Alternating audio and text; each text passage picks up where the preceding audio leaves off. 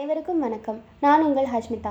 பொன்னியின் செல்வனில் இதுவரை நாம் கேட்டது இளவரசர் உடம்பை சிலிர்த்து கொண்டார் கண்களை வேறு பக்கம் திருப்பினார். முதல் நாள் இரவு கண்ட கனவில் ஒரு நிகழ்ச்சி அவர் மனக்கண் முன் வந்தது. இளைய பிராட்டி குந்தவை தம்பி உனக்காக இங்கே வானத்தை காத்திருக்கிறாள் என்பதை மறந்துவிடாதே என்று கூறிய மொழிகள் கடல் அலைகளின் இரைச்சலுக்கிடையில் தெளிவாக அவருடைய காதில் கேட்டன. இப்பொழுது தொடர்ந்து கேட்போம். அத்தியாயம் ஐம்பது ஆபத்துதவிகள். இளவரசரை படகிலே பார்த்ததும் பார்த்திவேந்திரனுக்கு உடன் உண்டான ஆச்சரியம் சொல்லத் தரமன்று. கும்பிடப் போன தெய்வம் குறுக்கே வந்து தரிசனம் தந்ததுமல்லாமல் வேண்டிய வரங்களை கேள் என்று சொன்னது போலல்லவா இருக்கிறது? எனினும் இப்படி அவர் தனியாக படகில் வருவதன் காரணம் என்ன? பழுவேட்டரையர்களின் கப்பல்கள் என்ன ஆயின? தன்னுடைய கப்பல் இது என்று தெரியாமல் ஒருவேளை இதுதான் அவரை சிறைப்படுத்த வந்த கப்பல் என்று எண்ணிக்கொண்டு வருகிறாரோ? அப்படியெல்லாம் தவறான எண்ணத்துடன் வரவில்லை என்று விரைவிலேயே தெரிந்து போயிற்று. படகிலிருந்து கப்பலில் இளவரசர் ஏறியதும் பார்த்திபேந்திரன் கேட்கும் வரையில் காத்திராமல் நடந்த சம்பவங்களை சுருக்கமாக கூறிவிட்டார். அரேபியர் வசப்பட்ட கப்பலில் வந்தியத்தேவன் இருக்கிறான். அவனை எப்படியாவது தப்புவித்தாக வேண்டும் என்றார். இளவரசர் கூறிய செய்திகள் பார்த்திவேந்திரனுக்கு மிக குதூகலத்தை உண்டாக்கின.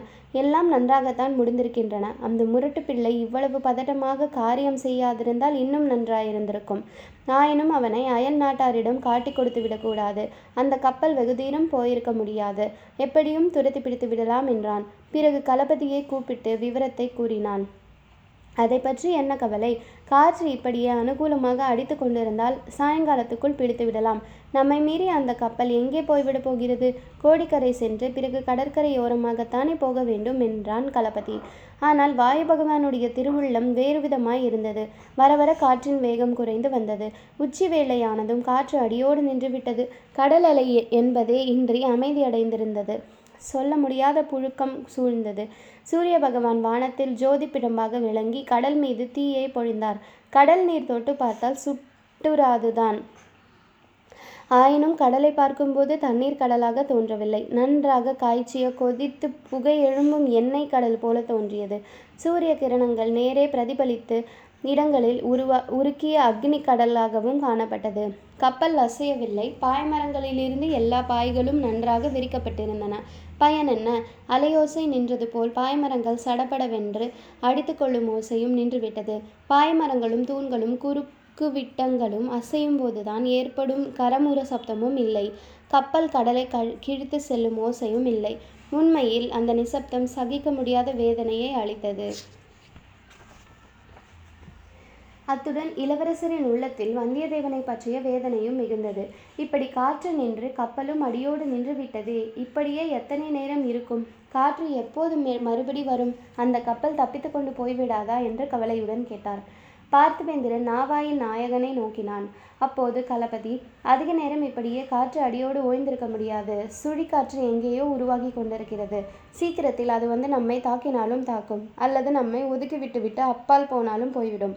நம்மை சுழிக்காற்று தாக்கினாலும் தாக்காவிட்டாலும் கடல் சீக்கிரத்தில் கொந்தளிக்கப் போவது நிச்சயம். இப்போது இவ்வளவு அமைதி கொடு கொண்டிருக்கிறது அல்லவா இன்று இரவுக்குள் மலை போன்ற அலைகள் எழுந்து மோதுவதை பார்ப்போம். மலைகளையும் பார்ப்போம். அதல பாதாளத்தையும் பார்ப்போம் என்றான். சுழிக்காற்று கப்பலை தாக்கினால் அபாயம்தான் அல்லவா? சாதாரண அபாயமா? கடவுள் காப்பாற்றினால்தான் உண்டு. அப்படியானால் அந்த கப்பலை நாம் பிடிப்பது துர்லபம். இளவரசி கடலும் காற்றும் பச்சை பாதம் காட்டுவதில்லை. நமக்கு ஏற்பட்டிருக்கும் நிலைமைதான் அந்த கப்பலுக்கும் ஏற்பட்டிருக்கும். தற்சமயம் அதுவும் அசையாமல் தான் இருக்கும் ஒருவேளை கரையோரம் சென்றிருந்தால் என்று இளவரசர் கேட்டார். கரையோரம் போயிருந்தால் அதில் உள்ளவர்கள் இறங்கி கரை சென்று தப்பிக்கலாம் ஆனால் கப்பல் போனதுதான் என்று சொன்னான் களபதி எவ்வளவு பெரிய அபாயமாய் இருந்தாலும் நமக்கு வேண்டியவர்கள் நம் பக்கத்தில் இருந்திருந்தால் கவலை இல்லை என்றார் இளவரசர். அவருடைய மனக்கண் முன்னால் வந்தியத்தேவனுடைய குதூகலம் ததும்பும் முகமும் பூங்குழலியின் மிரண்ட பார்வையும் முகமும் அடிக்கடி வந்து கொண்டிருந்தன. அவர்கள் இச்சமயம் எங்கே இருப்பார்கள்? என்ன செய்து கொண்டிருப்பார்கள்? என்று எண்ணிக்கொண்டு இருப்பார். உண்மையிலேயே அபாயம் சூழ்ந்த நிலையில் நாம் விட்டுவிட்டு வந்த வந்தியத்தேவனிடம் இப்போது நாம் செல்வோம். இளவரசரை சிறைப்பிடித்து கொண்டு போவதற்காக அந்த பெரிய மரக்கலத்தின் அடித்தட்டில் தட்டுமுட்டு சாமான்களும் மரக்கட்டைகளும் மூட்டை முடிச்சுகளும் போட்டிருந்த இருண்ட அறையில் அவன் ஒரு கட்டையையும் சேர்த்து கட்டுப்பட்டு கிடந்தான். வெகு நேரம் வரையில் அவன் பிரமை பிடித்தவன் போல் இருந்தான். அவசர புத்தியினால் இத்தகைய இக்கட்டில் அகப்பட்டு கொண்டோமே என்ற எண்ணம் அவனை வதைத்தது. இது என்ன கப்பல்? யாருடைய கப்பல்? இதில் சில முரட்டு அரபியர்களும் மந்திரவாதி ரவிதாசனும் சேர்ந்திருப்பது எப்படி? இந்த கப்பல் எங்கே போகிறது? தன்னை என்னதான் செய்வார்கள் என்று யோசித்து பார்த்ததும் அவனுக்கு ஒன்றும் புரியவில்லை. அவன் தன் வருங்காலத்தை பற்றி கண்டு வந்த கனவெல்லாம் உண்மையில் கனவுதான் போலும். இதைவிட பெரிய கஷ்டங்களில் இருந்தெல்லாம் நான் தப்பித்து இருக்கும்போது இதிலிருந்து தப்பிக்கவும் ஒரு வழி கிடைக்காமலா போகும் என்ற சபலமும் சில சமயம் ஏற்பட்டது. பார்க்கலாம். உடம்பில் உயிர் இருக்கும் வரையில் அறிவும் ஆலோசனை திறனும் இருக்கும் வரையில் அடியோடு நம்பிக்கை இழக்க வேண்டியதில்லை. இந்த ஆசை தோன்றிய பிறகு சுற்றுமுற்றும் பார்த்தான். இருட்டில் முதலில் கண் தெரியவில்லை. வர வர தெரியலாயிற்று. அவனுக்கு சமீபத்திலேயே பலவகை ஆயுதங்கள் குவிந்து கிடப்பதை கண்டான். அவனுடைய உடம்பு இறுக்கி கட்டப்பட்டிருந்ததை தவிர கைகள் இறுக்கி கட்டப்படவில்லை. கைக்கட்டை தளர்த்தி கொண்டு ஒரு கையை நீட்டி அங்கே கிடந்த கத்திகளில் ஒன்றை எடுக்கலாம். உடம்பையும் கால்களையும் பிணைத்திருந்த கயிறுகளையும் அறுத்து விடலாம். ஆனால் பிறகென்ன செய்வது? இந்த அறை கதவோ சாத்தப்பட்டிருக்கிறது. இதிலிருந்து வெளியில் போவது எப்படி? போன பிறகு எவ்வளவு அராபியர்களும் மந்திரவாதியுடனும் அவன் தோழனுடனும் சேர்ந்தாற்போல் சண்டை போட முடியுமா? அப்படி சண்டை போட்டு எல்லோரையும் கொன்றுவிட்டாலும் அப்புறம் என்ன பண்ணுவது கப்பலை தன்னந்தனியாக தன்னால் செலுத்த முடியுமா? கப்பலை பற்றிய சமாச்சாரம் ஒன்றுமே தனக்கு தெரியாதே. ஆம் மறுபடியும் அவசரப்படக்கூடாது. பொறுத்திருந்து பார்க்க வேண்டும். தன்னை உடனே கொல்ல முடி முயலாமல் அவர்கள் கட்டி போட்டிருப்பதே கொஞ்சம் நம்பிக்கை இடமளிக்கிறதல்லவா? என்னதான் செய்ய போகிறார்கள் பார்க்கலாமே. ஆனால் நேரமாக ஆக வந்தியத்தேவனுடைய பொறுமை பெரிதும் சோதனைக்கிடமாயிற்று. அடுப்புக்குள் போட்டு அவனை வேக வைப்பது போல் அந்த அறை அவ்வளவு புழுக்கமாயிருந்தது உடம்பில் வியர்வை வியர்த்து கொட்டியது. கடற்பிரயாணம் இவ்வளவு வெதுப்புவதாயிருக்கும் என்று அவன் கனவிலும் எண்ணியதில்லை. பூங்குழலியுடன் அன்றிரவு படகில் சென்றதை நினைத்து கொண்டான். அப்போது எப்படி குளிர்காற்று வீசிற்று? உடம்புக்கு எவ்வளவு இதமாயிருந்தது அதற்கும் இதற்கும் எத்தனை வித்தியாசம்? சுண்ணாம்பு காலவாயில் போடுவது என்பார்களே அதுபோல் அல்லவா இருக்கிறது? திடீரென்று ஏதோ ஒரு மாறுதலை அவன் உணர்ந்தான். ஆம் கப்பல் ஆட்டம் நின்றுவிட்டது. கப்பல் நகராமல் நின்ற நிலையில் நிற்பதாக தோன்றியது. புழுக்கம் இன்னும் அதிகமாயிற்று. தாகம் மிகுந்து நாவும் தொண்டையும் வறண்டன. ஏது? இனி வெகு தூரம் பொறுக்க முடியாது. கத்தியை எட்டி எடுத்து கட்டுக்களை அறுத்து கொண்டு புறப்பட்டு போய் பார்க்க வேண்டியதுதான். கப்பலில் எங்கேயாவது குடித்தண்ணீர் வைத்திராமலா இருப்பார்கள் வந்தியத்தேவன் சுற்றும் முற்றும் பார்த்தான். ஒரு மூலையில் சில தேங்காய்கள் கிடந்தன. ஆஹா வெண்ணெய் இருக்கு நெய்க்கு அழுவானேன். அந்த தேங்காய்களை கொண்டு பசி தாகம் இரண்டையும் தீர்த்து கொள்ளலாமே. கையின் கட்டுக்களை வந்தியத்தேவன் நன்றாய் தளர்த்தி விட்டு கொண்டான்.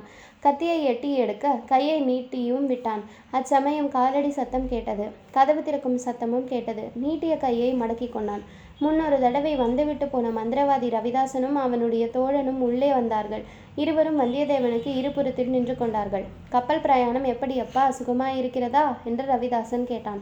வந்தியத்தேவன் தாகம் கொள்ளுகிறது. கொஞ்சம் தண்ணீர் என்று பேச முடியாமல் பேசினான். ஆ எங்களுக்கும் தாகம்தான். அந்த பாவிகள் கப்பலில் தண்ணீர் வைக்கவில்லையே என்றான் ரவிதாசன். காளிக்கு எல்லோரையும் விட அதிக தாகமாய் இருந்தது இரத்த தாகம் என்றான் இன்னொருவன். வந்தியத்தேவன் திரும்பி அவனை உற்று பார்த்தான். என்னை ஞாபகம் இல்லையா தம்பி? மறந்து விட்டாயா? கடம்பூர் அரண்மனையில் குறவை கூத்துக்கு பிறகு தேவராளன் வந்து வெறியாட்டம் ஆடினானே? காளித்தாய் பலி கேட்கிறாள்? ஆயிரம் வருஷத்துக்கு அரசுக்குள்ள ரத்தம் கேட்கிறாள் என்ற ஆவேசம் வந்து சொன்னானே? ஆ இப்போது ஞாபகம் வருகிறது. நீதான் அந்த தேவராளன் என்று வந்தியத்தேவன் முணுமுணுத்தான். ஆமாம் நான் தான் ஆயிரம் வருஷத்து அரசகுமாரனை காளிக்கு பலி கொடுக்கலாம் என்றுதான் இலங்கைக்கு வந்தோம். அது சாத்தியப்படவில்லை.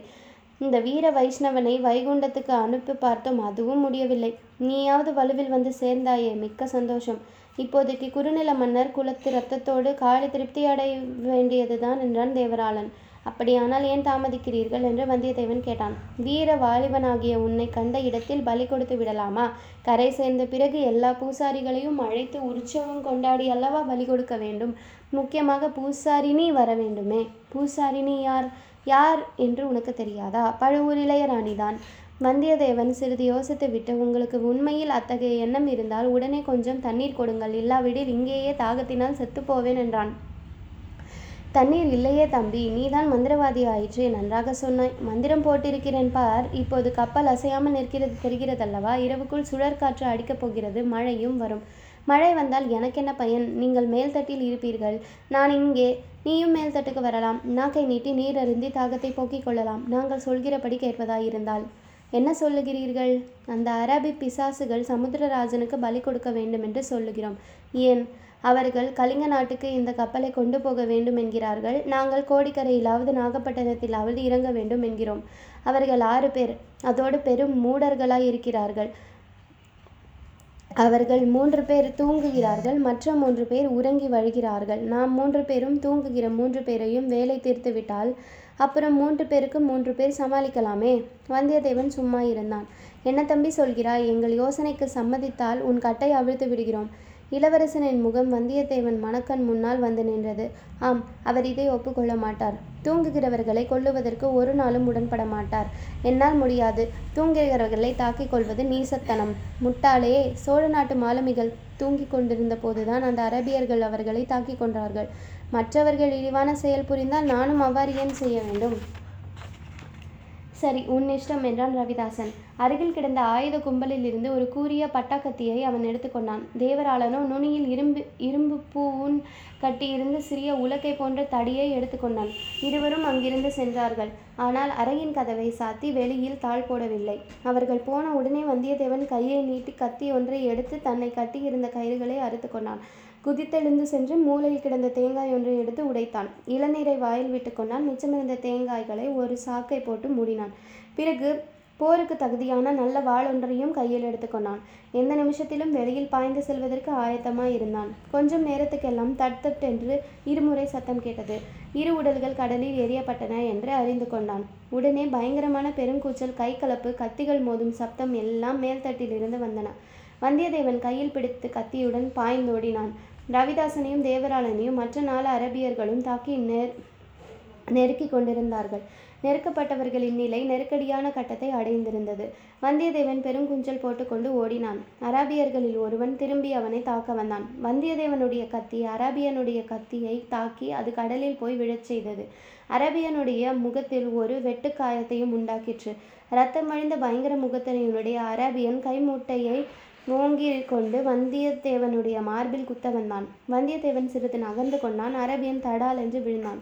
அவன் விழுந்த வேகத்தினால் இடம்பெயர்ந்த பாய்மர குறுக்கு கட்டை ஒன்று அவன் தலையில் படார் என்று விழுந்தது. இன்னொரு அரபியனுடைய வந்தியத்தேவன் சிறிது நேரம் துவந்த யுத்தம் செய்து அவனை கடலில் தள்ளினான். மந்திரவாதி ரவிதாசனும் தேவராளனும் போர்த்திறமை வாய்ந்தவர்கள் அல்ல. ஆகையால் அரபியர் இருவருடன் தனித்தனி சண்டை போடுவதே அவர்களுக்கு கஷ்டமாயிருந்தது. நேரமாக ஆக களைப்படைந்து வந்தார்கள்.